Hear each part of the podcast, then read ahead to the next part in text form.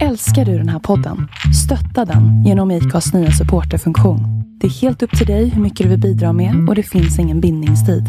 Klicka på länken i poddbeskrivningen för att visa din uppskattning och stötta podden.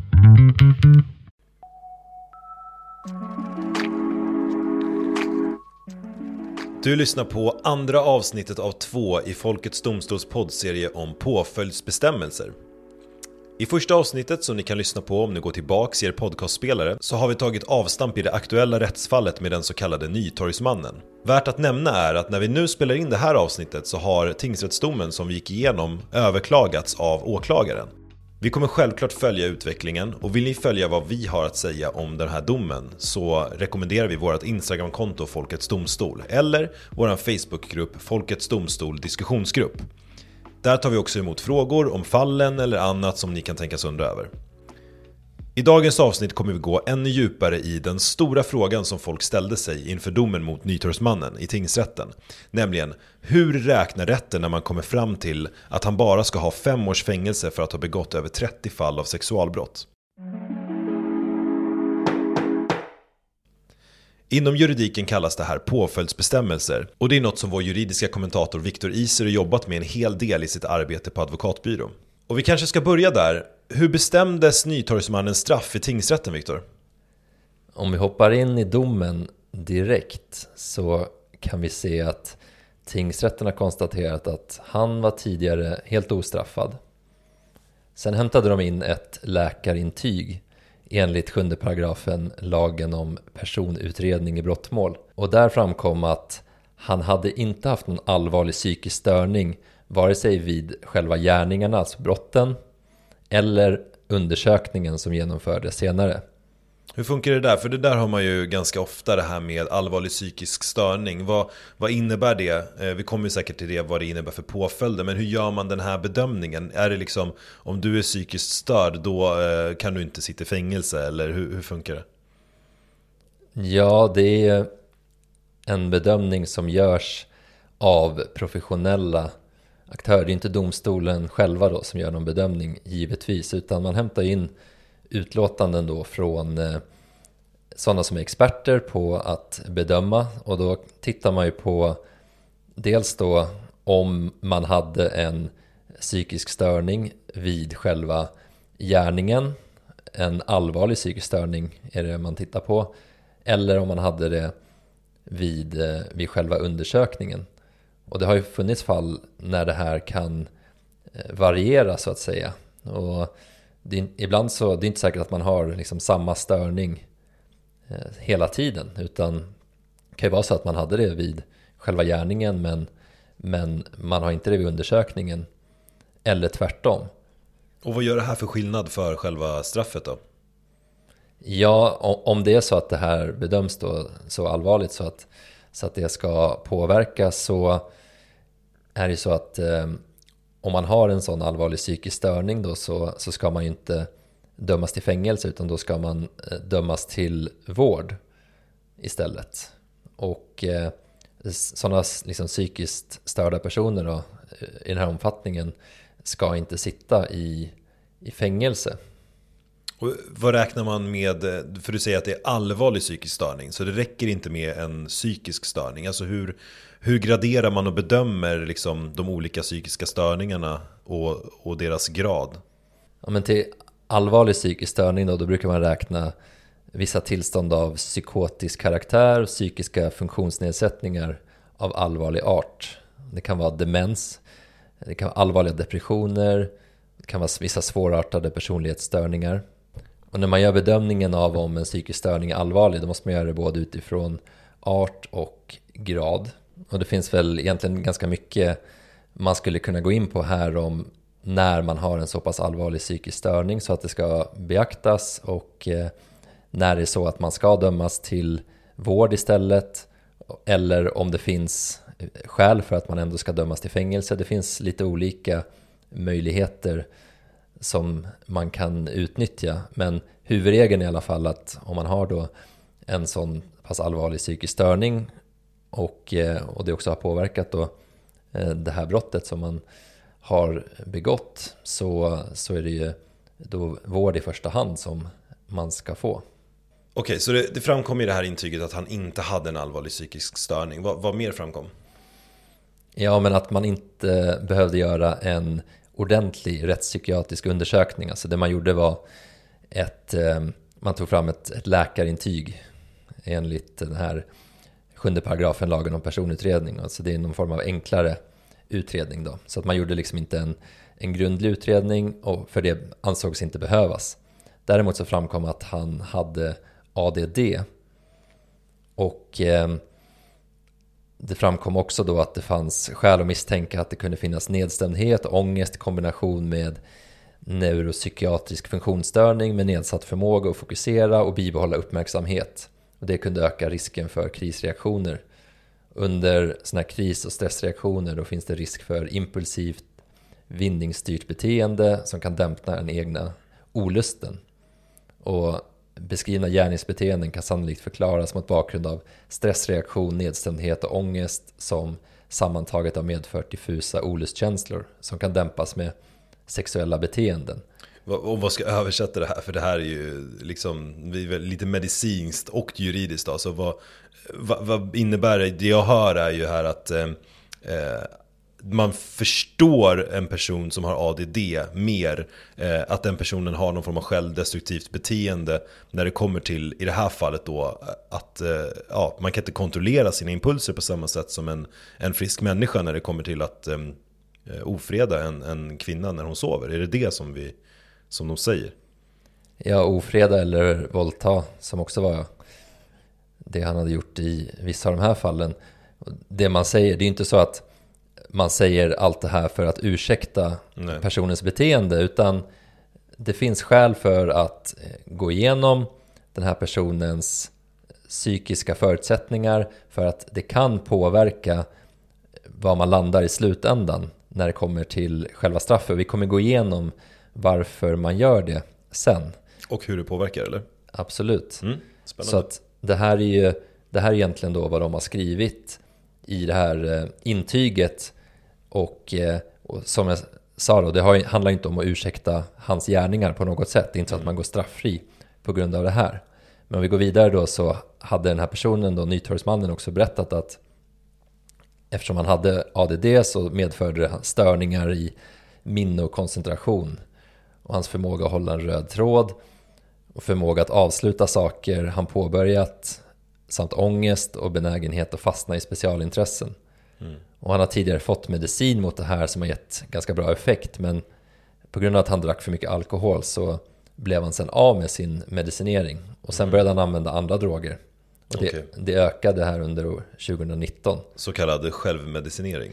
Ja, precis. Och sen så då menar han då att till följd av att han har mått psykiskt dåligt och använt alkohol och andra droger så hade han successivt tappat kontrollen över sitt handlande.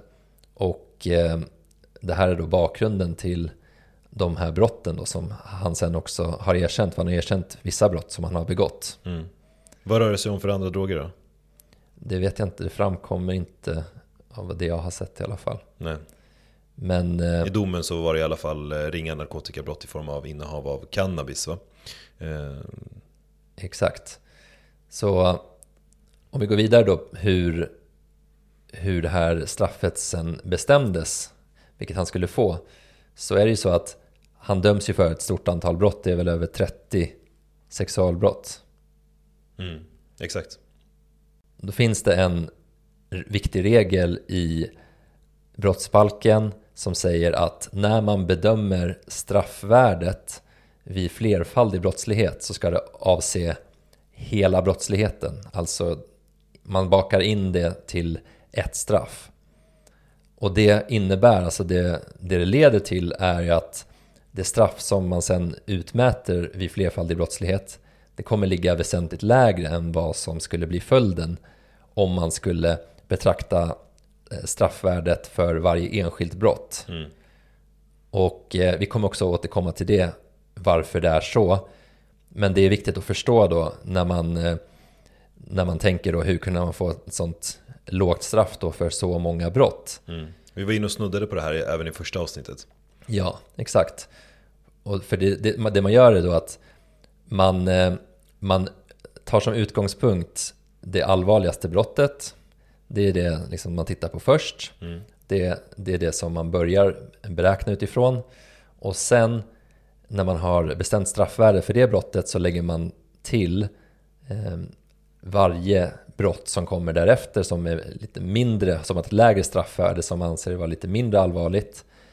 Då lägger man till det, men man lägger liksom inte till hela straffvärdet för, för de brotten, utan man, eh, man drar av en del och det minskar med, med varje brott som man drar av egentligen. Så ju fler brott desto mindre straff per brott? Exakt. Och eh, när man har kommit eh, en bit då så, så är det ju så att då blir det inget straff för de brotten egentligen om man skulle titta på dem enskilt utan när det är inbakat i det här samlade, den här samlade brottsligheten så, så adderas inte det någonting mer utan man kommer till någon form av maximum. Och det här är det som, eh, som folk eh, reagerar väldigt starkt på. När man, när man säger det på det sättet så eh, är det många som påstår, eller som känner i magen i alla fall, att eh, det här känns inte bra. Utan det här känns som att man i det här fallet till exempel kan begå allvarliga brott utan någon som helst bestraffning. Eh, vad, vad har du att säga om, om de som tycker på det sättet? Ja, men eh, det är ju inte fel, utan det är ju så att du kommer inte få ett enskilt straff för varje brott, utan de kommer bedömas gemensamt. Och eh, det är så att begår du liksom tillräckligt många brott som eh, då ska få ett gemensamt straff så kommer det bli så att ett antal av dem kommer inte påverka hur långt straff du får. Det, det, det går liksom inte att förneka, utan så är det. Och varför är det så här? Ska vi gå in på det redan nu eller du sa att vi skulle återkomma till det senare? Ja, jag tänker vi fortsätter gå igenom just det här specifika fallet. Mm.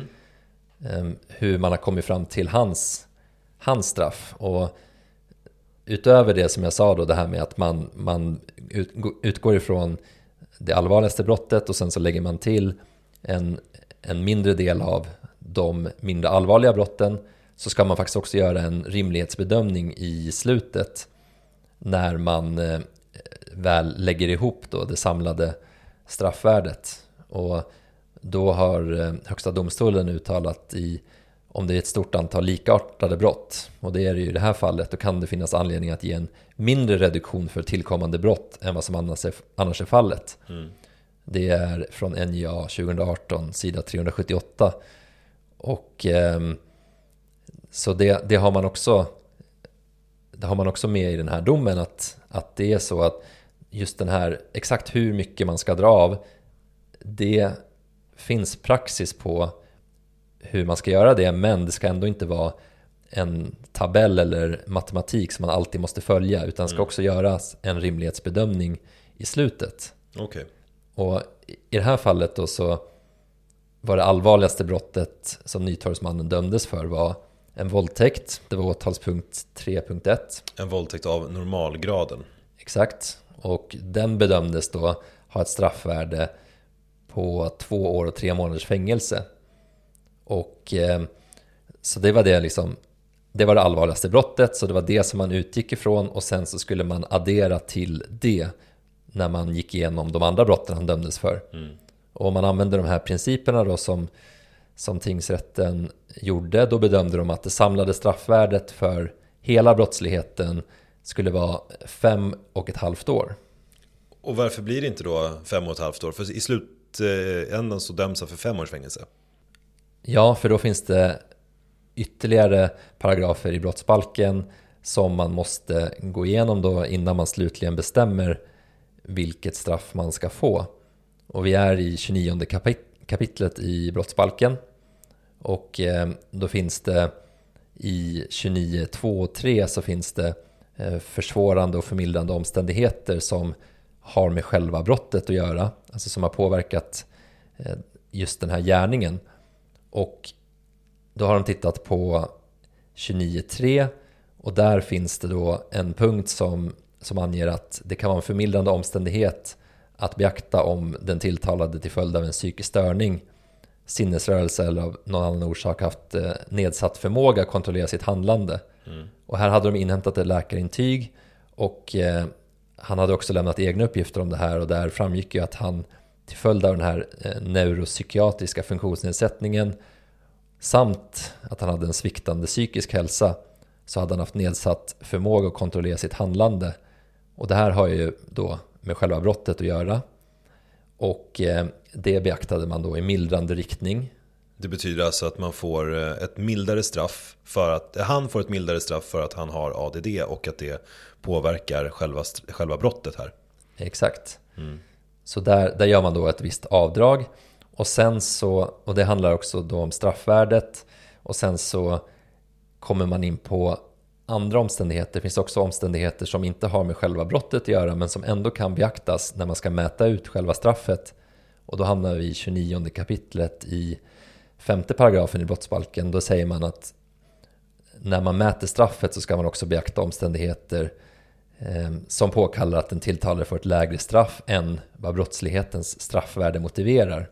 Och här var det så att han hade suttit häktad med restriktioner under en lång tid och det mm. har i praxis då varit en sån omständighet. Det finns ett, eh, ett högsta domstolsfall som heter NJA 2015, sida 769, där man sa att om man har varit häktad under sådana förhållanden i ungefär ett år så eh, motiverar det en nedsättning av straffet med två månader.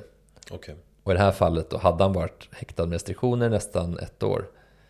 Så då beaktade man det här i mildrande riktning när man bestämde längden på, på straffet. Och eh, då kom man fram till att det var fem år han skulle dömas till. Så straffvärdet är fem och ett halvt år bedömer man. Och sen så de mildrande omständigheterna, eller de förmildrande omständigheterna är att han har suttit häktad i ett år redan mm. med restriktioner. Så egentligen så har han ju suttit fängslad kan man säga, eh, alltså frihetsberövad i nästan ett år. Ja, och, eh, men det avräknas ju i, i den tiden då sen man ska verkställa i fängelse också. Just det. Så, att... så han behöver inte sitta liksom ytterligare ett år utan den tiden man har varit frihetsberövad den räknas av. Okej, okay. så då har vi fem och ett halvt år från början. Sen drar vi av för att han har ADD och att det påverkar i mildrande riktning. Där, där försvinner eh, ett par månader. Och sen försvinner två månader för att han har suttit ett år i fängelse. Eller i, i häkte. Ja. Där, där försvinner två månader, månader av den anledningen. Dessutom så får han då komma ut ett, tidigare eftersom han har suttit av den tiden som han har suttit frihetsberövad. Egentligen. Det behöver inte han sitta igen i fängelse.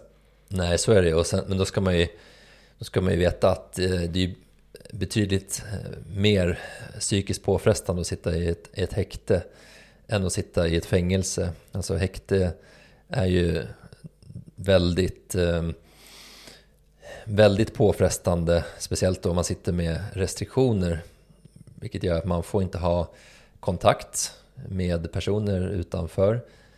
I vanliga fall så det man, det man får ha kontakt med är sin försvarare.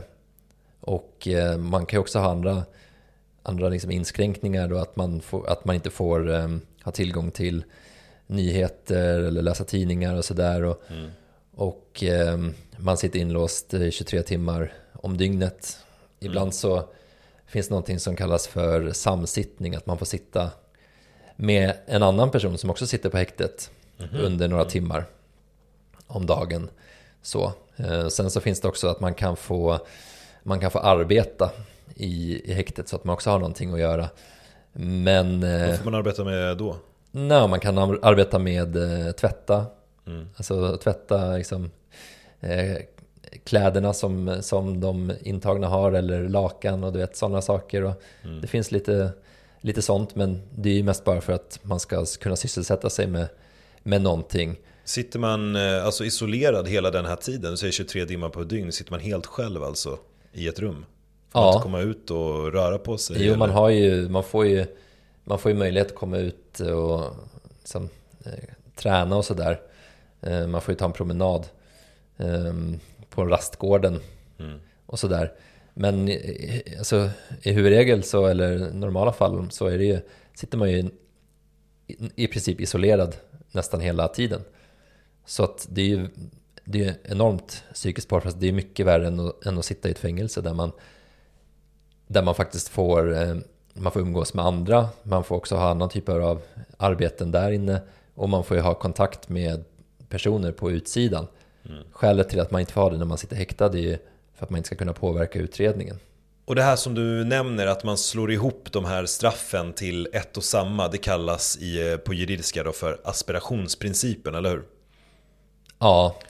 Och i media har det kallats så, kanske mängdrabatt, eh, ett rabatt, eller det är ett ord som man har hört eh, ofta som kan också provocera eh, vissa människor. Att man pratar om straffrabatt och mängdrabatt. Och, alltså att det blir som att man är mm, ute och shoppar liksom två för en eller vad man ska säga.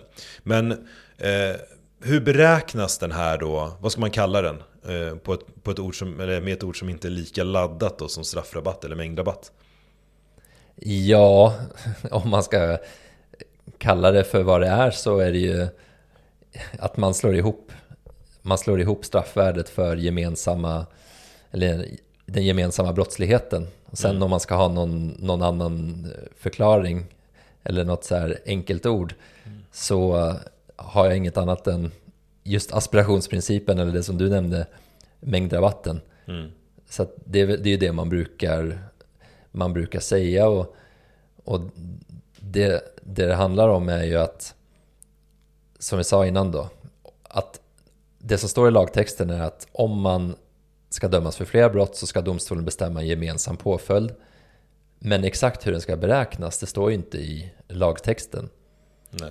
Och om det är så att eh, om eh, det finns ett, eh, ett fängelsestraff som man kan få för något av de här eh, brotten då, då kan man använda fängelse som ett gemensamt straff. Och det här framgår av dels då eh, 33 i eh, brottsbalken och 26.2. Så det, det, det innebär förenklat då är att man buntar ihop alla de här brotten, man döms till en påföljd till exempel här då har man dömts till en påföljd, alltså fem års fängelse för alla brott gemensamt.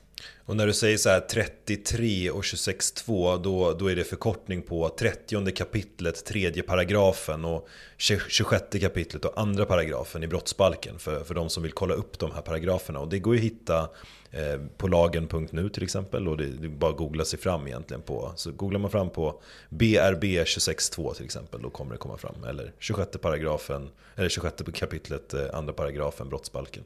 Ja, all lagstiftning ska ju vara tillgänglig för medborgarna så man vet vad som gäller och vad man ska göra och inte göra. Så mm. det, det är enkelt att hitta om man är intresserad.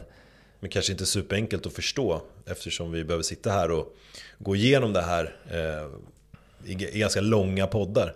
Nej, det är ju inte och det är inte alltid enkelt för jurister att förstå heller kanske exakt hur en lag ska tolkas. Mm. För att jag menar, visst det står en sak i lagen men det är inte där du får all din vägledning. Det är inte så att vi bara sitter och tittar på ordalydelsen i, i lagstiftningen. Mm. Vi går ju till förarbeten, vi tittar på kommentarer som experter har skrivit och vi tittar på hur Högsta domstolen har dömt i olika fall.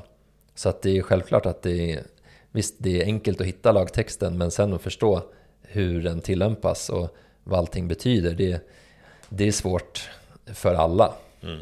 Så att eh, även, även jurister. Men den här aspirationsprincipen då, hur den har beskrivits i praxis så har, har domstolen skrivit så här i ett fall att när någon döms för flera brott så ska ett straff bestämmas med hänsyn till den samlade brottslighetens straffvärde. Utgångspunkten är då att den så kallade aspirationsprincipen tillämpas. Det innebär att till straffvärdet för det allvarligaste brottet läggs en efterhand minskande del av straffvärdet för vart och ett av de övriga brotten i ordning efter brottens allvar. Det var det här vi var inne på tidigare, sen så gör man en, en slutlig kontroll att det inte ska eh, bli oproportionerligt i förhållande till den typ av brottslighet. Så att beroende på hur allvarlig brottslighet det är så kan man göra en lite annorlunda bedömning än om det skulle vara många lindriga brott, om man säger så. Vi kan ta ett exempel på hur det här har tillämpats i vissa fall. Och eh, då har man eh, nämnt att om det är så att det svåraste brottet som man ska dömas för av många brott har ett straffvärde motsvarande fängelse i mer än sex månader men högst ett år och sex månader, så någonstans däremellan. Då så ska man lägga hälften av det näst svåraste, en tredjedel av det tredje svåraste, en fjärdedel av det fjärde svåraste, en femtedel av det femte svåraste. Så här har man gjort i vissa fall. Och, men som vi sa tidigare, det här är ingen exakt matematik utan domstolarna måste göra en rimlighetsavvägning. Det får liksom inte bli eh, enkel matematik. Mm. Utan, men det här är ett exempel på, på hur man kan göra. Men om vi går tillbaka till själva lagstiftningen då, 26 kapitlet, andra paragrafen, där det står att man kan döma till ett gemensamt straff om fängelse kan följa på något av brotten. Så här blir det kanske lite avancerat och eh, ska försöka eh, dra det här långsamt. Men då är det så att generellt då så kan man sätta, eller man kan sätta ett, eh, ett fängelse på viss tid högre än högsta tillämpliga max. Men då finns det vissa begränsningar. Och det får inte överskrida summan av maximum för varje enskilt brott och heller inte underskrida det högsta av minimum som är tillämpligt. Och då står det i lagen så här att man får inte överskrida det högsta eh, maximala straffet om med mer än ett år om det svåraste straffet är kortare än fyra år. Man får inte överskrida med mer än två år om det svåraste straffet är minst fyra år men kortare än åtta år. Och man får inte överskrida mer än fyra år om det svåraste straffet är minst åtta år. Okay. Så det här innebär att om man, om man skulle bli dömd för ett brott och det finns ett, ett eh, max det finns ett maxstraff för det som man kan få. Om man blir dömd för två brott till exempel så då kan man då överskrida maxstraffet för det första brottet. Mm. Men inte med mer än det här som jag nämnde nyss. Mm. Och i fallet med Nytorgsmannen så sa du att det var två, vad sa du, två och ett halvt år eller? Nej, det var, det var själva straffvärdet det vi pratade om. Eh, här så pratar vi om olika straffskalor. Just det. Så det är också, det är mycket, det är annan... mycket olika saker att, att hålla koll på här. Men om vi tar ett exempel då på hur det här har hur det här kan tillämpas, det här med om man får överskrida straffet. Mm maxstraffet, då är det om vi har en person som döms för eh, våldtäkt. Som Nytorgsmannen. Yes, och då finns det en, en straffskala som är fängelse i lägst två år, högst sex år. Och då utgår man från sex år då? Då är maxstraffet då. Mm. Och då, om man också ska dömas för ett annat brott, då kallar man det i brottskonkurrens. Alltså det att man ska dömas för flera olika brott men få en gemensam påföljd. Mm. Om vi tar ett exempel då som är olaga hot då har det en straffskala som har fängelse i högst ett år. Och då om vi tittar på, på lagstiftningen så säger ju den att eftersom maxstraffet för våldtäkt är sex år så kan man inte lägga till mer än två år för det här gemensamma straffet. Det sa vi innan. Mm. Om ett, det svåraste straffet är minst fyra år men kortare än åtta år då kan man lägga till två år. Det är mycket siffror här nu. Exakt, men i det här fallet då så om man blir dömd för olaga hot så kan man få max ett år mm. för det.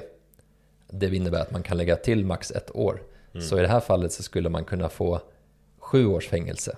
Max. För en våldtäkt och ett olaga hot. Mm. Fast straffvärdet kan vara egentligen högre för det olaga hotet. Ja, straffvärdet för olaga straffskalan. Hot, straffskalan här för olaga hot är ju fängelse i max ett år. Mm. Men hade det varit ett annat brott som hade en, en, en högre straffskala, hade det varit till exempel två våldtäkter, mm. då, hade man, då hade man kunnat lägga till två år. Okej, okay. men inte mer än två år? Nej. Nej. Exakt. Fast då två våldtäkter till skulle kunna innebära straff att i straffskalan så skulle det kunna vara sex år per våldtäkt egentligen, max i fängelse. Ja, mm. exakt. Ja, det är, lite, det är lite knepigt. Men det finns en, en, ett tydligt system. Det finns ett tydligt system som domstolarna har att tillämpa. Om vi tar ett annat exempel då, så eh, om, om man blir eh, dömd för ett fall av grov stöld och 30 stycken stölder av normalgraden, då har man en straffskala som är fängelse i eh, lägst sex månader. Mm. Det är minimistraff för grov stöld. Och högst åtta år. För då har man maximistraffet för grov stöld som är sex år. Och sen lägger man till två år. Mm. För det är då för alla de här andra eh, stölderna. Mm. Så det här, men det här är liksom, det här är vad man kan göra, men det är inte säkert att man hamnar där i praktiken. Men det kan i alla fall inte bli högre än så. Nej. Och vi skulle komma in på det här med varför man gör på det här sättet. Det var det vi snuddade på vid förra avsnittet och du sa att vi skulle återkomma till det. Eller ska vi, ska vi fortfarande försöka få in lite mer bakgrund innan vi går in på, på att besvara den frågan? Ja, ja vi, vi kommer dit. Mm. Vi kommer dit i, i sinom tid. Mm. Ja. Ja. Nej men det kan också vara värt att nämna att det här med liksom en flerfaldig brottslighet och så har ju varit väldigt omdebatterat. Mm. Precis som du nämnde innan. Att man tycker att det är orimligt och, och eh, regeringen har ju fattat beslut här i somras om att man ska utreda det här. Mm. Att, att det kanske ska bli ändå en skärpt syn och då ska man, då ska man överväga och föreslå förändringar till det här. Alltså om det finns några, några alternativa sätt man, man kan göra på. Och ehm, som alltid med de här utredningarna så tar det tid så att det här ska inte redovisas förrän i januari 2023. Ja. Är det för att komma åt de här så kallade livsstilskriminella?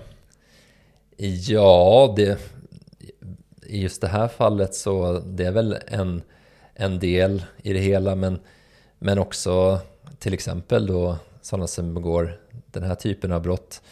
Och det handlar ju också om eh, vanlig brottstyp, liksom mäns våld mot kvinnor som också kan vara upprepad brottslighet. Mm. Att det är väldigt många, många fall man skulle kunna bli dömd för.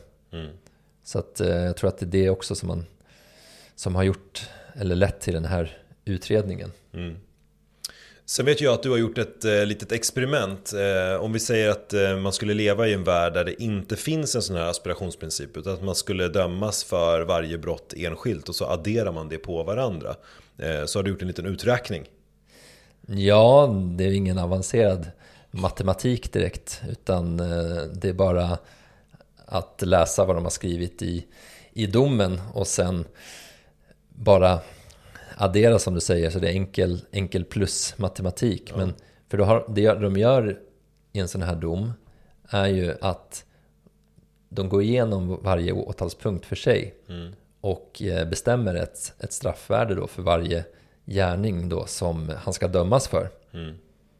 Och just då för att, som jag nämnde innan, att man ska kunna utdöma den här gemensamma påföljden och då, då måste man ju ha bestämt vilket av de här brotten som har högst straffvärde, som det är det man ska utgå ifrån. Mm. Och sen så går man då neråt i en, i en fallande skala, så att man måste liksom titta på varje brott enskilt. Mm. Och om vi inte skulle haft den aspirationsprincipen då så skulle det totala straffvärdet för den här brottsligheten som han blir dömd för vara ett fängelse på 16 år och tre månader. Och då Mm. har man bara tagit då åtalspunkt för åtalspunkt.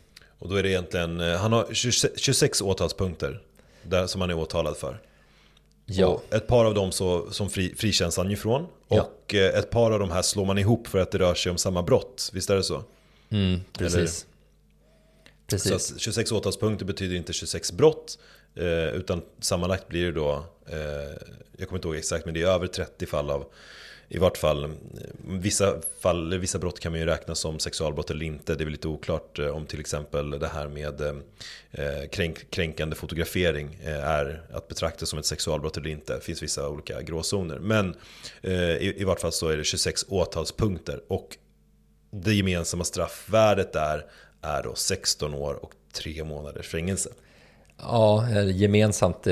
Vi får inte då blanda, blanda ihop eh, korten här så Nej. att, eh, så att det blir otydligt. Utan det domstolen har kommit fram till att det gemensamma straffvärdet är ju 5,5 år med den tillämpningen som vi har i, i Sverige idag. Gällan, in, gällande rätt. ja, eller inte 5,5 år utan 5 och ett halvt år. Mm. Men om man bara tittar då på varje enskild punkt Mm. och lägger ihop dem så har då man kunnat konstatera att det är 16 år. drygt. Och det här är ingenting som står i domen utan det här är då bara, som du sa, ett litet experiment eller att vi har räknat ihop det här Mm. själva. Så att det är egentligen, det är egentligen helt irrelevant utifrån dagens tillämpning.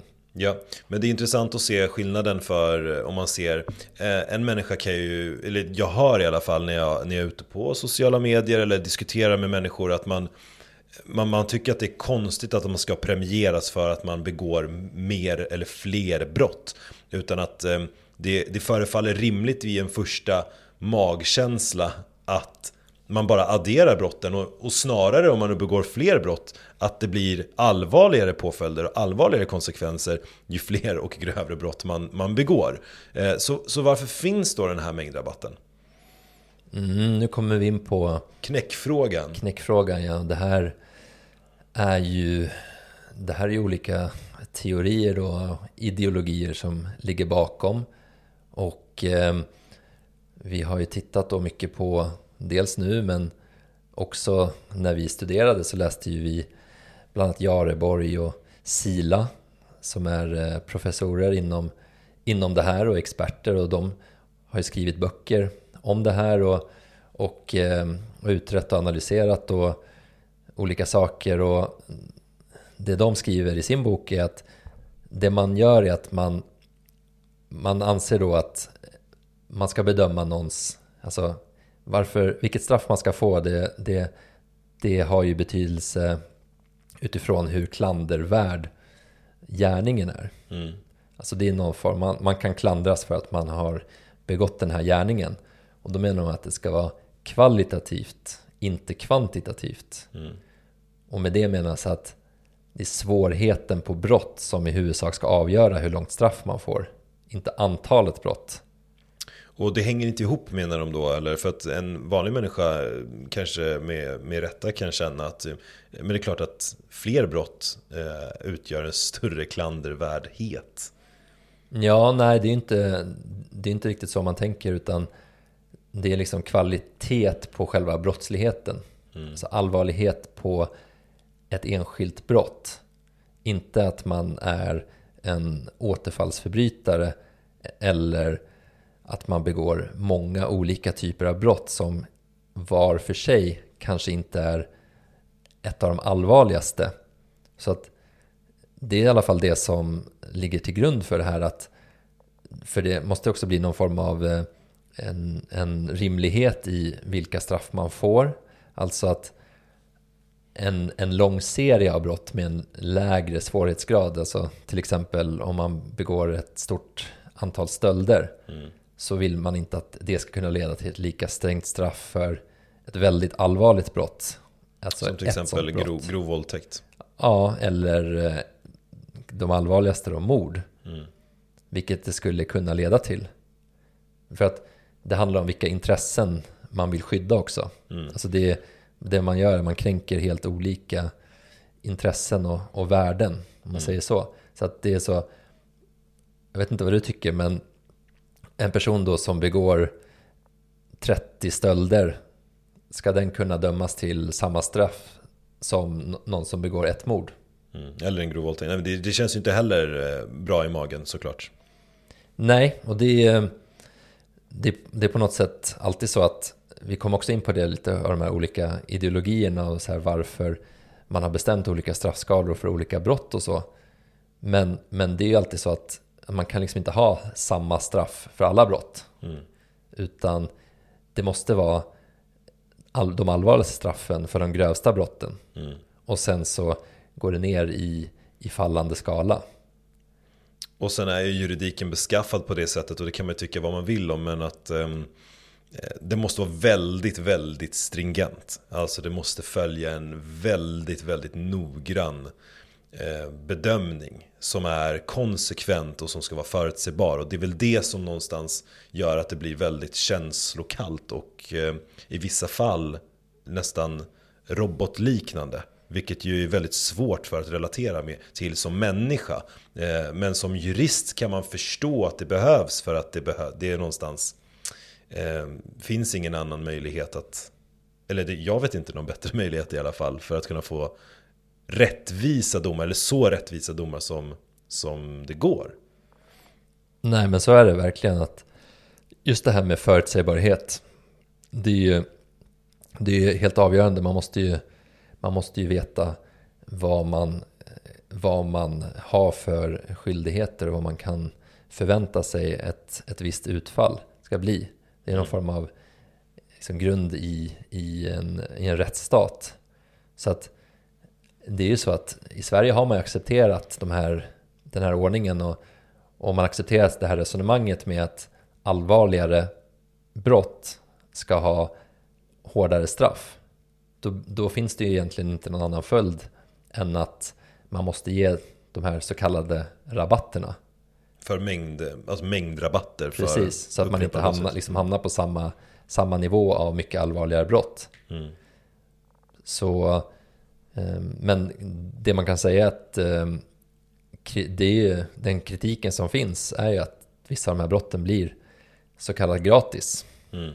Och, ehm, och det, det är ju en, en följd av det. Så det är möjligt att det finns något, eh, något bättre system mm. än det vi har idag. Men eh, det får vi se då om de kan komma fram till i den här nya utredningen. Och, och definitivt kan man ju tycka att just i det här fallet som vi har pratat om idag att, att det blir ett lågt straff eh, för väldigt många då allvarliga brott. Men som vi pratade om i förra avsnittet ska vi också komma ihåg att tingsrätten gjorde inte samma bedömning heller som åklagaren. Mm. Åklagaren hade ju åtalat för grövre brottslighet. Mm. Dels då så valde tingsrätten då att se det som att det nådde inte upp till den höga nivån för den, eh, den brottslighet som åklagaren påstod att, att Nytorgsmannen hade begått. Mm. Alltså till exempel en, en grov våldtäkt blev en, en, en våldtäkt av normalgraden och eh, vissa våldtäkter blev eh, sexuella ofredanden istället och sen blev han också frikänd från ett antal brott. Så det, det får man inte heller, heller glömma bort att själva domen motsvarar ju egentligen inte det som har rapporterats i media. Nej. Varken då, eller kanske framförallt inte innan eh, själva rättegången. Nej, för att eh, det är stor skillnad på... Eh, det, det, det, låter som stor skillnad mellan att åklagaren yrkar på 12 års fängelse eh, och att tingsrätten dömer till 5, 5 och ett halvt års fängelse. Men det utgår från att helt enkelt av olika anledningar så så, blev, så, så yrkar ju då åklagaren på att för det fall att den här grova våldtäkten till exempel är en grov våldtäkt, ja men då ska straff, eh, straffet vara följande, alltså 12 års fängelse. Men när tingsrätten kommer fram till att den här grova våldtäkten inte var en grov våldtäkt, det kan ju vara för att det inte finns bevis för att det var så, eller för att eh, det finns bevis som motbevisar helt och hållet att det faktiskt var på ett annat sätt. Eh, då kan man ju inte heller döma för en grov våldtäkt och då ska inte det spela någon roll så att säga. Alltså Nej. ska inte drabba den personen. Nej, om, precis. om man är skyldig. Eller om man är oskyldig såklart. Precis. Nej men det, det, det är det som, som, som kanske glöms bort ibland. Att, att eh, man tänker sig att ja, men man får inte ett så hårt straff som man borde få för alla de här allvarliga brotten. Men då måste man ju titta på, men blev han verkligen dömd för de brotten som, som åklagaren hade åtalat för?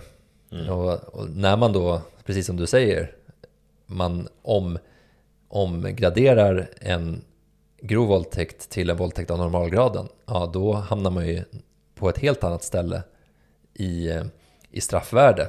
Mm. Och, då, och då kommer ju helheten, det kommer ju bli ett helt annat utfall. Det blir spännande att se för nu kommer det ju prövas igen här i hovrätten om ett tag. Får vi se vad hovrätten säger i frågan. Det kan ju gå åt, eh, åt olika håll såklart. Ja, det kan det, kan det ju. Det, det kan ju vara så att dels då så, så kan de ju eh, gå på, helt på åklagarens linje och faktiskt eh, betrakta de här brotten på samma sätt som åklagaren har gjort. Och då kan, de ju, då kan han bli dömd till det straff som åklagaren yrkar. Mm. Ehm, så, kan det ju, så kan det ju bli, men det kan ju också vara så att just de här när man har bedömt, låt säga att de, de, de fastställer då eh, själva domen i den mening att de säger att nej men det som tingsrätten har kommit fram till vad gäller själva brotten det, det håller vi med om. Det ska fastställas att han ska dömas för samma brott men de bedömer straffvärdet vara ett annat. För det är ju då, de kan ju se på, liksom, det är ju dels då att man har den här olika gradindelningen av olika mm. brott, alltså grov våldtäkt eller våldtäkt. Och där hamnar man i olika straffskalor. Men sen när man väl har bestämt vilket brott som personen ska dömas för, ja då ska man också titta på straffvärdet just för den specifika gärningen. Mm. Inom den skalan som finns. Ja, det är inte bara. Nej, det är inte bara. Det är, väl, det är väldigt mycket och det är, jag tror att eh, de som lyssnar på avsnittet kommer förstå då hur, eh, hur mycket, hur, hur svårt det här faktiskt kan vara att veta på förhand hur det ska gå. Mm. På ett sätt då så har vi det här med att det ska vara förutsägbart och så, men det finns ju så många olika parametrar som spelar in. Mm. Så likadana brott ska bedömas lika, lika hårt eller det ska bedömas på samma sätt. Mm. Det, är, det är det som är förutsägbarheten, det är där vi har praxis också att gå utifrån. Det vill säga, det är där man hittar straffvärdet. Man tittar på, okej okay, men om ett fall då som är på ett visst sätt ska, ska ge ett visst straffvärde och sen är det ett lik, liknande eller likadant fall, då ska det ha ett annat straffvärde, om det är li, eller samma straffvärde om det är, har samma grad av allvarlighet. Hängde du med där? Sätter mig på, på pottan. eh, nej men, eh, ja det är svårt att hänga med såklart. Det, det, du pratar mycket om det är ju det här med, med straffvärde. Kan vi inte prata om, kan inte du förklara vad, vad det är egentligen då? Mm, ja men då, då pratar vi om det här med att man klandras för en handling. Och det här med straffvärde och det är uttryck för förkastligheten i gärningen, vilken grad det har. Och då ska man beakta vilken skada, kränkning eller fara som den här gärningen har inneburit och vad gärningsmannen har insett eller borde inse om det här och avsikter eller motiv som han har haft. Och det ska särskilt beaktas om den här gärningen har inneburit ett allvarligt angrepp på någons liv eller hälsa eller trygghet till person. Och det här finns skrivet i brottsbalken 29 kapitlet första paragrafen. Så det man menar är också att man kan säga att ett brott har ett visst straffvärde i förhållande till straffvärdet hos ett annat eller andra brott. Och det, man skiljer på abstrakt och konkret straffvärde. Alltså det abstrakta det är, det är själva straffskalan. Så man jämför då för till exempel då om man jämför eh, olika brottstyper med varandra. Vilken brottstyp är mest, är mest förkastlig? Mm. Och i det här fallet så har vi våldtäkt. Då, ja, då, då har det en viss straffskala. Och sen så tittar man på till exempel mord som har en mycket högre straffskala. Och då, då menar man att okay, mord är allvarligare än våldtäkt. Det är det här det är det liksom abstrakta straffvärdet. Mm. Och eh, när man pratar om det konkreta då menar man själva gärningen, alltså inom den här brottstypen. Mm. Så att det kan finnas en, en våldtäkt som man kan få, antingen kan man få eh, två år för en våldtäkt eller så kan man få tre år för en våldtäkt. Mm. Alltså då har man, ju, då, då, har man liksom tittat på det konkreta straffvärdet för just den gärningen. Inom mest... ramen för, för vad man kan dömas för, två till sex års fängelse. Ja, inom, exakt, inom ramen för hela straffskalan. Mm. Och då, då ska man jämföra då, är den här våldtäkten allvarligare än den här? Mm. Och det kan också vara lite, lite konstigt att man pratar om sånt. Mm. I alla fall, jag tror att människor kan tänka att en våldtäkt är en våldtäkt. Mm. Det är klart det är allvarligt. Det är klart, alla våldtäkter är allvarliga. Men som vi återkommer till, man, man menar ändå att det finns olika grader och de hårdaste straffen ska man få för de allvarligaste gärningarna. Mm. Och då för att bedöma det här så tar man eh, led, ledning i praxis, alltså gamla fall bland annat då. Och ser hur mycket blev det i, hur mycket fick eh, den här personen i fängelse för att ha begått den här våldtäkten? Och vad var det för inslag där? Var det inslag av våld? Var det inslag av hot? Var det inslag av andra saker som är försvårande eller förmildrande och så vidare? Ja, exakt. Det är det man gör. Att, för där finns det ju inte skrivet i, i lagen någonting annat än att det finns ett minimum och maximum och själva då konkreta straffvärdet, ja då jämför man med, med andra fall. Okej, så om vi ska sammanfatta det här och så det här, den här straffskalan då, det, det återspeglar ju då synen på hur allvarlig varje brottstyp är i relation till andra brottstyper. Och eh, då kan man titta på ja, men till exempel då, synnerligen grov misshandel, det har högre abstrakt straffvärde än grovt vållande till annans död. Man har alltså, i, i ena fallet har man lägst fem och högst tio år och i det andra fallet så har man lägst ett och högst sex år. Mm. Medan det konkreta straffvärdet då är hur allvarlig en konkret handling är. Till exempel har en grov stöld av en halv miljon kronor med ungefär lika omständigheter i övrigt skulle ha ett högre straffvärde än grov stöld om 200 000. Och sen om vi ska avsluta då så har man det här själva straffmätningsvärdet och det är när man då slutligen ska bestämma vilket straff man ska få. Så att man tittar först på straffvärdet och då fastställer man det, då tittar man på de här 29 kapitlet första till tredje paragrafen och sen så eh, är det då eh, grunden för vad man ska välja för påföljd och sen slutlig straffmätning. Och då först beaktar man då försvårande eller förmildrande omständigheter som har med själva gärningen att göra. Och då kan försvårande omständigheter vara att det finns en stor hänsynslöshet, det är inom organiserad brottslighet, det kan vara hatbrott, hedersmotiv eller brott mot närstående. Och eh, förmildrande omständigheter där kan vara om man blivit provocerad eller om man haft nödvärnsrätt i och för sig men man har använt mer våld än vad man var tillåten till i den situationen. Eller också någonting som man kallar barmhärtighetsmord. Alltså man, hjälp, man har hjälpt någon som vill dö att dö. Då skulle mm. man också kunna vara ett liksom, lägre straffvärde än, en, ett, ett annat mord. Och sen så tittar man då vid själva straffmätningen när man mäter ut straffet. Då tittar man på det här som vi sa innan, alltså andra omständigheter som inte har med själva brottet att göra.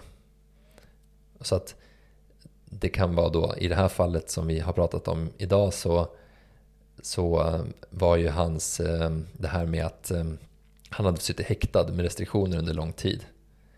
Det beaktades där. Mm. Så att det är egentligen i två led man gör det här. Från början är det, man kan säga att det är tre led från början. Först har man en skala, sen bestämmer man straffvärdet och sen i slutändan så utmäter man själva straffet. Mm. Så vilka straff kan man eh, få då i svensk rätt? Ja, man, man delar upp det i, alltså först så, det det kallas är att man får en påföljd och då finns det en straff eller annan påföljd. Straff till fängelse eller böter och sen så kan man också bli dömd till någon annan rättsverkan kallas det. Det kan vara skadestånd till exempel. Men just skadeståndet är egentligen en civil fråga. Mm. Och det är ju ingenting som, som eh, eh inget straff utan man betalar ju det till den som har lidit skada på grund av brottet. Så men det är lite separat från själva brottet? Ja, alltså det, det är ju, det kallas ju skadestånd på grund av brott. Mm. Alltså man får ju man, man får bli dömd att betala ett skadestånd på grund av att man har begått ett brott. Men det är inte det är egentligen inte en straffrättslig fråga som så, utan man kan också driva civila mål angående det här. Mm. Alltså till exempel så kan man, om, om man anser att man har blivit utsatt, utsatt för ett brott, mm. så kan man civilt då, alltså jag själv kan stämma den personen och anföra som grund att det här är skadestånd på grund av det här brottet mm. som den personen har begått mot mig. Det kommer inte leda till att eh, den här personen får något fängelsestraff. Nej. Utan det, det enda det kan leda till är att du får ditt skadestånd. Och det finns ju det, det finns sådana fall i Sverige, det finns ju kända fall i, i um, USA till exempel. Till exempel O.J. Simpson, han mm. blev ju frikänd i själva brottmålsrättegången. Mm. Men sen blev han ändå dömd att betala ett skadestånd i en civil process. Okay. Så man, men man kan i en brottmålsprocess, eller det är ganska normalt att man slår ihop det här och att man får då det, det, finns ju ett eh, förbud mot dubbelbestraffning men det här är då inte att betrakta som dubbelbestraffning att man får betala ett skadestånd samtidigt som man får ett fängelsestraff till exempel eller? Nej exakt för att mm. det, det anses inte som en, en bestraffning utan det är en civilrättslig fråga. Och ja, man, man brukar ta det i, i samma rättegång. Alltså man, har, man får lägga fram sitt skadeståndsanspråk i själva rättegången. Och sen så prövas det där, för det, saken ska ju ändå prövas så att säga. Mm. Så, um, så man ska inte förväxla det här skadeståndet med dagsböter. För, för, för, böter det är ju någonting som man betalar till staten. Mm. Alltså det, är, det är ett straff, du betalar det till staten. Och det, där behöver man inte pröva att någon har blivit skadad av det hela. Nej. Alltså det, är inte, det är inte som i en, en skadeståndsfråga, man måste kunna visa en skada. Um, så. Och så det man också brukar prata om som annan rättsverkan, det kan vara att man blir av med ett körkort eller att man blir utvisad. Mm. Så. Och eh, vilka straff som finns då? Ja, men du har böter. Då kan domstolen då eh, döma ut ett visst antal dagsböter och så bestämmer man hur stor varje dagsbot ska vara. Bara innan du går vidare, eh, var, var här, eh, du nämnde inte någonting om eh, psykiatrisk vård? Tvångspsykiatrisk vård? Mm, nej. Är det, är det någonting som eh, faller inför? För ibland har man ju det här, du var inne på det i början också, att man gör den här prövningen om någon är allvarligt psykiskt störd. Ja, precis. Jo, men det, det är någonting som man som också kan dömas ut då som en, eh, som en påföljd. Mm. Eh, så, men vi går igenom vad man kan, kan få för påföljder. Och då, som mm. sagt dagsböter. Och då är det ju själva storleken då, då tittar man på hur mycket pengar den här tjänar. Alltså det inkomstbaserat. Ja. Och eh, om man har någon förmögenhet och övriga ekonomiska omständigheter. Och sen så eh, hur många dagsböter man får det är beroende på hur, hur allvarligt det här brottet är. Mm. Så, men, men, men dagsböter då, det är ju, det är ju då så självklart lindrigare än, än att man blir dömd till fängelse. Så det är ju inte för de allvarligaste brotten. Nej. Mm, utan man kommer in på fängelse då så, så kan man antingen få visstidsstraff eller så kan man få livstid.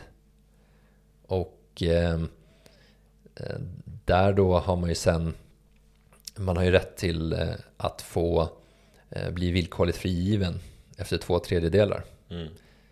Så att man avtjänar ju inte hela straffet. Just det, och villkor, villkorlig dom är en separat också eh, del av straff, bestraffning eller straff. Ja, villkorlig dom är ju en annan, en annan påföljd. Mm. Eh, och eh, då är det så, då får man ju en prövotid. Så man måste, man måste sköta sig under. Och mm. eh, om man inte gör det så, så kan man då få ett, eh, ett fängelsestraff. Så man istället. är ändå fri? Ja, exakt. Man kan ha fotboja eller? Fotboja är ju, det är, ett, det, det är någonting som egentligen inte, man blir aldrig dömd till det. Mm. Utan det är om man har blivit dömd till fängelse och så finns det förutsättningar för att få fotboja så kan man få ansöka om det. Mm. Och eh, det är någon form av husarrest. Men det är ju också så att då får man, man får bekosta det själv. Mm. Så det kostar ju en slant. Det är, inte, det är inte alla som har möjlighet till det heller. Nej. Och det är inte heller om det är väldigt allvarliga brott. Mm. Men, men Sen finns det också samhällstjänst, det finns eh, skyddstillsyn. Mm. Och vi behöver inte gå in på det närmare, men det är lite olika alternativ. Vissa av de här kan kombineras med varandra.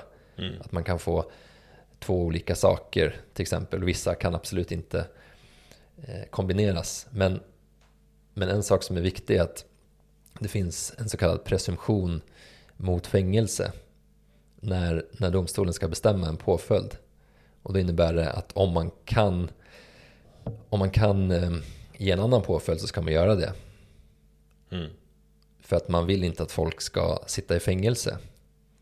För att man anser om det finns andra alternativ så ska man utnyttja dem i första hand. Ja. Och eh, det, det är inte då vid väldigt allvarlig brottslighet utan när man tittar på det här så finns det egentligen då tre olika saker som gör att man bryter den här presumtionen Alltså presumtion är att ja, det här är det som ska det är det som liksom förutsätts ska användas. Men om, mm. om, om de här omständigheterna finns då, då ska man inte döma till um, då ska man döma till fängelse. Mm. Och då är till exempel straffvärdet, det är arten och det är om det är återfall. Mm. Och där hamnar man på om det är straffvärde som är under ett år kan man få villkorlig dom istället. Mm. Men om det är ett år eller högre då ska man få fängelse. Så där kan ju faktiskt eh, det här med att man är flergångsförbrytare och återfallsförbrytare ha en, eh, en inverkan på, på en straff. Ja, precis. Att där kan det ju påverka då att man, eh, att man egentligen kanske inte skulle ha fått fängelsestraff mm. om det hade varit första gången. Ja. Men eftersom att man har begått fler brott så, så kan det påverka så att då får man fängelse istället för villkorlig dom. Och, mm. och art, det är också så här, det är någonting som kallas artbrott. Det finns mm. vissa brott som är särskilt skyddsvärda. Och vi behöver inte gå in på exakt. Men kan du ge något exempel? Vilka de är. Mm. Eh, ja, det är ju alltså vissa typ brott mot, eh, mot person där det finns ett liksom, starkt intresse av att skydda de här personerna. Och eh, det är ju vissa typer av, eh, ja, men till exempel eh, eh, misshandel, det kan vara eh, alltså våld mot tjänsteman, det kan också vara allvarliga brott som har med, eh, med rättsordningen att göra. Till exempel att man begår mened, att man, att man ljuger i, i en rättegång eller övergrepp i rättssak. kan också vara ett, mm. ett artbrott. Så det ja. finns vissa exempel på, på det. Vi var inne på det här tidigare om att man kan ju välja olika vägar. Jag menar, svenska rättssystemet eh, är ju inte eh, ett facit för vad som är absolut rätt. Det finns inget liksom rätt eller fel när det kommer till det här. Man får välja en väg eh, och man får göra det på olika eh, premisser och baserat på olika eh, teorier och så vidare. Men vad är anledningen till att vi i Sverige har valt den vägen vi har valt så att säga? Ja, det är en liksom ganska komplicerad historia eftersom all typ av lagstiftning handlar ju om politiska beslut. Och eh, då är det ju så att det kommer påverka då vem som sitter vid makten vid ett visst givet till tillfälle. Mm. Och just de här olika ideologierna då, det har ju då, ja, Jareborg och Sila som vi pratade om tidigare, har skrivit ganska mycket om och eh, de har skrivit då vilka gärningar, alltså hur har man kommit fram till då vilka gärningar som ska vara straffbara, vilka påföljder man kan få och vilka straffskalor de olika eh, brotten ska ha. Och ibland så hör man ju att folk säger så här att eh, ja, men det svenska systemet då är uppbyggt för att man tycker synd om gärningsmän mm. och man tar inte brottsoffrets perspektiv. Mm, det, hörs, det hörs ofta i ja, sociala medier framförallt kanske. Ja, precis. Och det är ju inte hela bilden såklart. Det är ju mycket mer komplext än så, men det är klart att det finns inslag av humanitet och så har man en princip som kallas för skuldprincipen. Och man har också under åren haft en lite mer så behandling, behandlingsinriktad syn på det hela. Mm. Alltså man tänkte att man kunde förbättra brottslingar med vård på olika sätt. Mm. Kriminalvården, eh, att man har det namnet är väl en tydlig indikator på, på, på just det. Absolut, och, eh, och jag menar vissa av de här sakerna lever kvar, vissa har man förändrat till viss del. Men det här är ju någonting då som har pågått under många år. Alltså de senaste 60 åren egentligen. Det var ju, för det var ju ungefär 60 år sedan brottsbalken trädde i kraft. Och eh, man har ändrat olika regler då vid otroligt många tillfällen. Alltså mm. både, både då för olika brott, man har lagt till och, och, tagit bort brott, man har ändrat straffskalor, man har ändrat väldigt mycket. Och, eh, och sen har ju domstolar då utarbetat praxis på olika sätt så saker och ting har också blivit annorlunda där. Men en huvud en, en huvudprincip som, som man har är att för att kunna dömas då till, till straff så ska man vara skyldig. Alltså det förutsätter en skuld. Mm. Och vad menar man egentligen med det begreppet? Alltså det, alla vet ju vad som menas med att ah, den här personen är skyldig till det här brottet. Mm. Så, men vad egentligen menar man med att det förutsätter skuld? Jo, det man menar i, i de här teorierna är att om man inte rimligen kan klandras för sin gärning ska man inte straffas. Mm. Och ett straff för en handling bör inte vara strängare än vad som motsvarar måttet av skuld. Så där kan man ju titta på då, har man haft uppsåt, har man varit oaktsam, har man kunnat agera annorlunda? Mm. Och där kan man göra en jämförelse med eh, att det kräver ett visst, en, en skuld då för att man ska kunna bli dömd för någonting. En eh, motsatt syn hade ju varit att det var ett strikt ansvar för den skada man har orsak, eller den skada som har uppstått. Alltså att det spelar ingen roll om den här personen har, har begått någonting med uppsåt eller, eller av oaktsamhet. Och det finns ju sådana regler, till exempel har man ansvar för en hund.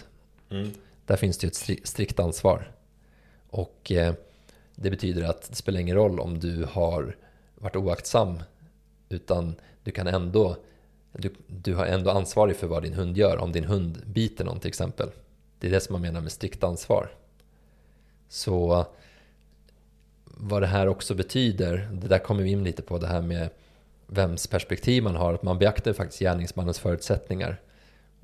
Det här har man ju till exempel gjort i, i det här med eh, hur man betraktar unga lagöverträdare. Alltså i, i förarbeten som jag skrivit att det finns en brist på mognad, begränsad erfarenhet och outvecklad ansvarsförmåga. Och därför ska de ha ett mindre mått av skuld och därför kunna få ett lägre straff. Mm. Så där har man ju, där har man ju absolut ett, ett, ett sånt perspektiv.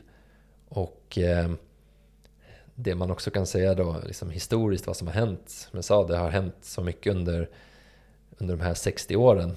Och eh, den här boken då som, som Jareborg Asil har skrivit, det säger de att det finns, man kan dra slutsatser, det finns ständigt politiskt intresse för repressiva styrmedel. Repressiva styrmedel, vad är det för något då? Ja, men det, det är egentligen vilka liksom, straff man ska få. Mm. Alltså hur man ska straffas för de här gärningarna. Det kommer, aldrig, det kommer alltid vara debatt, vare sig man har höga straff eller låga straff eller ja, precis. vilket, vilket straff man, man än väljer. Ja, att man ska styra med, med, med hårda straff hur medborgarna ska bete sig. Mm. Så, men, men eftersom det har varit så många olika som har styrt under de här åren och det är inte bara olika partier utan det är olika personer i partierna också så, så kan man ju inte, liksom det, det kommer inte vara helt enhetligt allt som finns i, i de här lagarna. Men det finns egentligen fyra typer av olika ideologier då som man, som man har använt sig av under åren. Mm. Och eh, vad de skriver är att under den här tiden så har man ersatt den här behandlingsideologin lite med en, ett proportionalitetstänkande. Så vad har vi för fyra ideologier då, till att börja med? Vi har... Ja, vi har ju då eh, proportionalitet, vi har ju allmänprevention, vi har individualprevention och vi har också eh, humanitet. Om vi börjar då med proportionalitet, vad innebär det?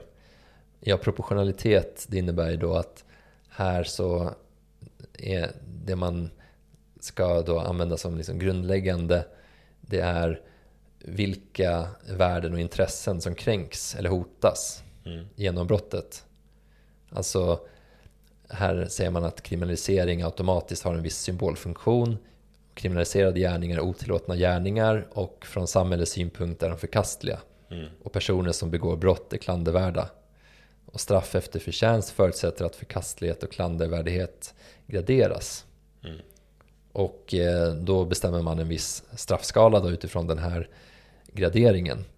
Och där strävar man då efter att man har proportionalitet mellan en, en, en, ett bestraffningsvärde då för en viss typ av gärning och straffsatsen.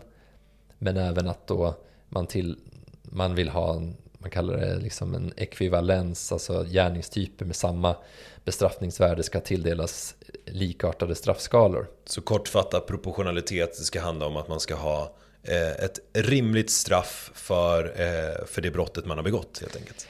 Ja, precis. Och som sagt, här då, vilka intressen är det som, som kränks? Mm. Så här har man ju faktiskt ett perspektiv då på, på ett offer. Mm. Och, ehm, och så. Och sen så, det här allmänprevention är ju att man menar att, eh, att det finns en risk för bestraffning. Det ska göra så att andra personer inte vill begå brott. Mm. Alltså att de vet att okej, okay, du kan få det här straffet. Det innebär att okej, okay, men jag vill inte ha det. Så jag ska inte begå de här brotten. Mm. Och då, då är frågan då hur, hur bra det här fungerar. Det, för att det här är också någonting som, som, som debatteras mycket idag. Mm. Och eh, att, liksom folk in, att folk begår brott ändå, trots att det finns så, eh, så hårda straff för till exempel ja, men mord. Mm. Det begås ju många mord. Men blir de inte avskräckta av att man kan bli dömd till livstidsfängelse? Mm. Och då får man ju fundera på varför inte? Ja, kanske är det så att man är inte orolig för att få det straffet för man är inte rädd för att åka dit. Mm. Alltså det, för det spelar ju liksom, om det är så att du aldrig kommer bli åtalad för ett brott så spelar det ingen roll vilket straff det finns. Så Nej. där handlar det egentligen om andra åtgärder, alltså att poliserna kan utreda de här brotten, att det finns vittnen som kan vågar uttala sig, att det finns, att man har tillräckligt med bevisning. Ja. Så det är allmän prevention. Sen så finns det någonting som heter individualprevention.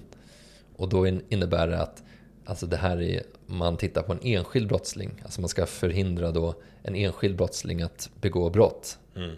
Och det är där då man kommer in på det här med att man låser in folk. ja. Alltså, är avskräckning och... ja men, in, om en, att, att man inkapaciterar en person, alltså det betyder att den personen inte kan begå brott. Mm. Då skyddar man samhället från brottslingen. Exakt. Mm. Så det är, det, är, det är det som är skillnaden då med allmän och individualprevention. Mm. Det allmänna är ju att de här straffen finns och då ska andra personer då se att okej, men det här är någonting som jag riskerar om jag begår brott, då ska jag inte göra det. Mm. Men när det kommer till individualprevention, ja då är det ju för just en enskild individ. Mm. Och eh, då har då de skrivit i den här boken att, att det bästa individualpreventivt motiverande straffet är utan tvekan dödsstraff. Mm.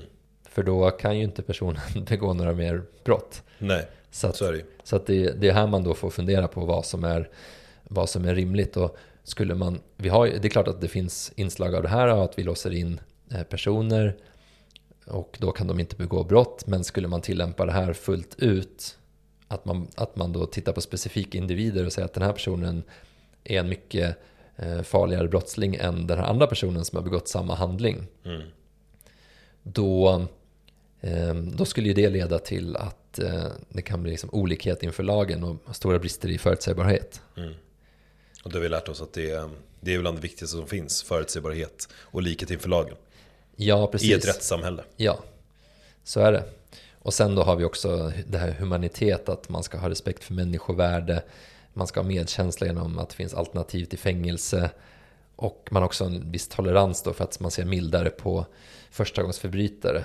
Och det handlar då om att, ja, men, att man inte vill se människor som, som goda eller onda. Mm.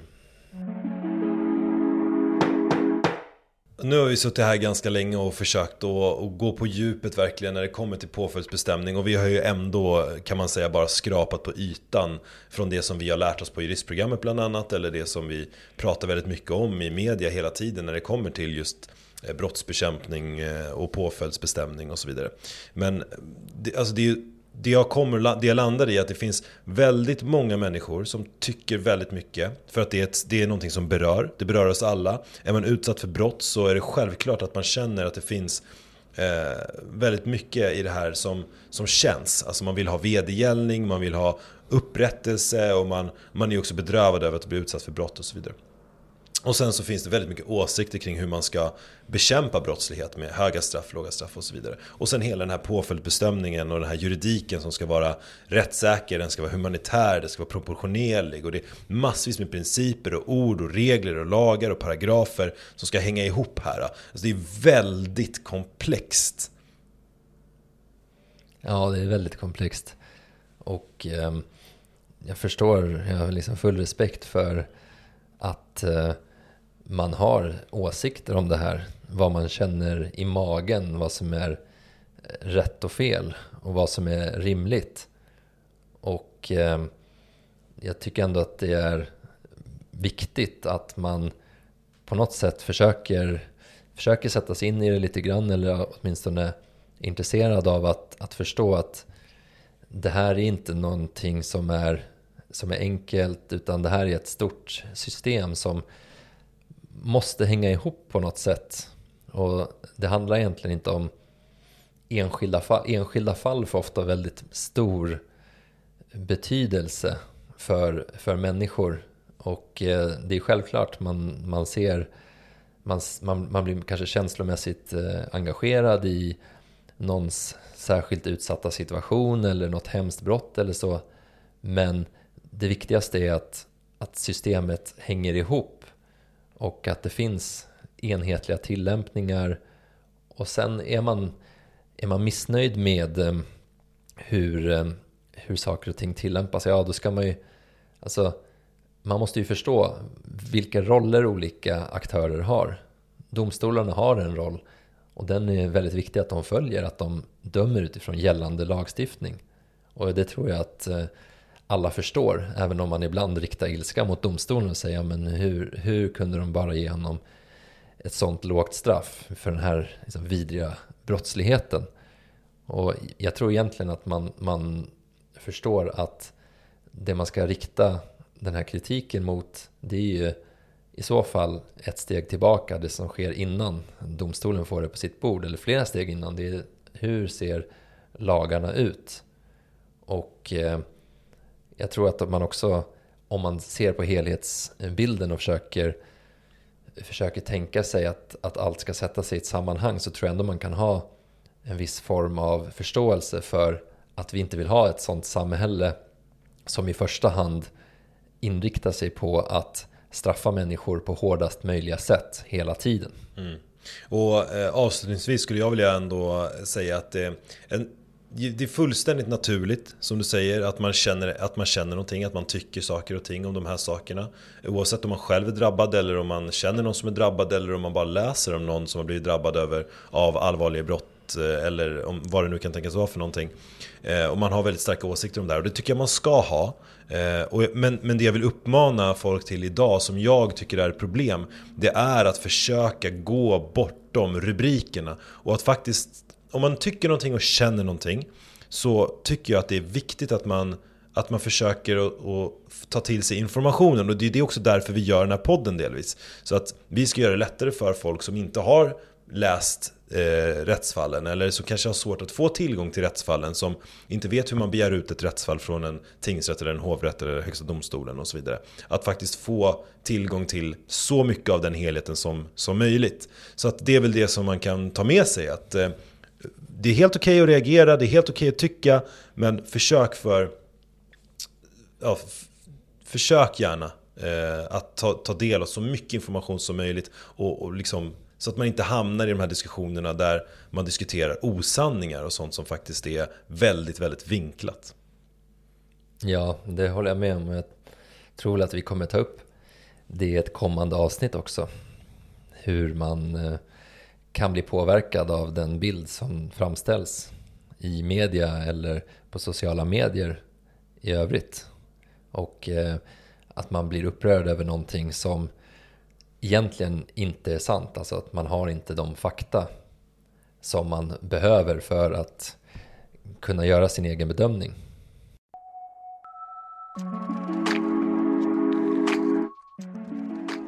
Du har lyssnat på Folkets Domstol, en politiskt obunden podcast som förklarar juridiken bakom den uppseendeväckande rubriken. Om du gillar det vi gör så kan du hjälpa oss att fortsätta växa genom att prenumerera på podden i din podcastspelare, följa oss på Instagram och dela våra inlägg och avsnitt i dina sociala medier. Har du frågor kring ämnena vi tar upp i podden så kan du alltid höra av dig till oss eller gå med i Folkets Domstol diskussionsgrupp på Facebook. Tack för att du har lyssnat.